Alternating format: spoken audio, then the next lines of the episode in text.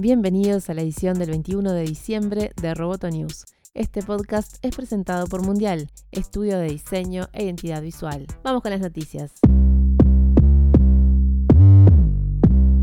WhatsApp se está utilizando para compartir pornografía infantil y los esfuerzos de un pequeño equipo de moderadores y de procesos de inteligencia artificial de la compañía no han sido suficientes para eliminar imágenes y videos de la plataforma. Esta es la conclusión de un informe emitido por dos organizaciones sin fines de lucro en Israel que mediante el uso de una tercera aplicación encontraron cientos de miles de grupos de chat públicos en WhatsApp en los que se habla abiertamente sobre pedofilia y se compartía libremente contenido de explotación infantil. El Financial Times informó sobre los hallazgos de las dos organizaciones que hicieron el estudio y luego TechCrunch compartió el informe. Las ONGs dijeron que durante 20 días catalogaron el contenido pornográfico infantil en más de 10 grupos de chat activos para adultos. Por su parte, WhatsApp asegura que solo puede escanear la información que no está cifrada y usa la inteligencia artificial para detectar fotos de perfil, la de los grupos y los nombres de los grupos. Cuando se encuentra contenido de explotación infantil, WhatsApp asegura que elimina las cuentas asociadas al grupo.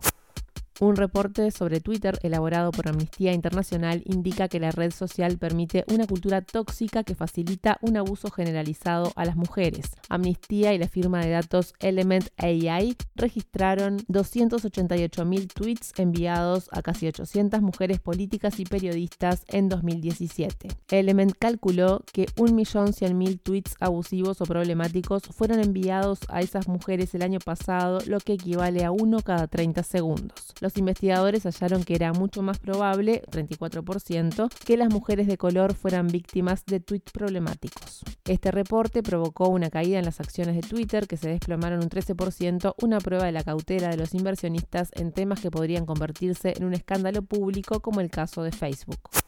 En Alemania, un usuario de Amazon solicitó el archivo de sus datos personales y obtuvo acceso a 1.700 grabaciones de audio de otra persona. El usuario compartió su experiencia con la revista alemana CT, que escuchó muchos de los archivos y pudo juntar una imagen detallada del cliente en cuestión y de sus hábitos personales. La revista señaló que pudimos navegar por la vida privada de un completo desconocido sin su consentimiento. Las alarmas, los comandos de Spotify y las consultas sobre transporte público incluidas en los datos revelaron mucho sobre los hábitos personales de las víctimas, sus trabajos y su gusto por la música. Usando estos archivos fue bastante fácil identificar a la persona involucrada y a su compañera.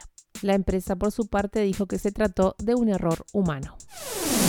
Roboto News es parte de Dovcast. Te invitamos a seguirnos en www.amenazaroboto.com, arroba amenazaroboto y facebook.com barra amenazaroboto. Hasta la próxima.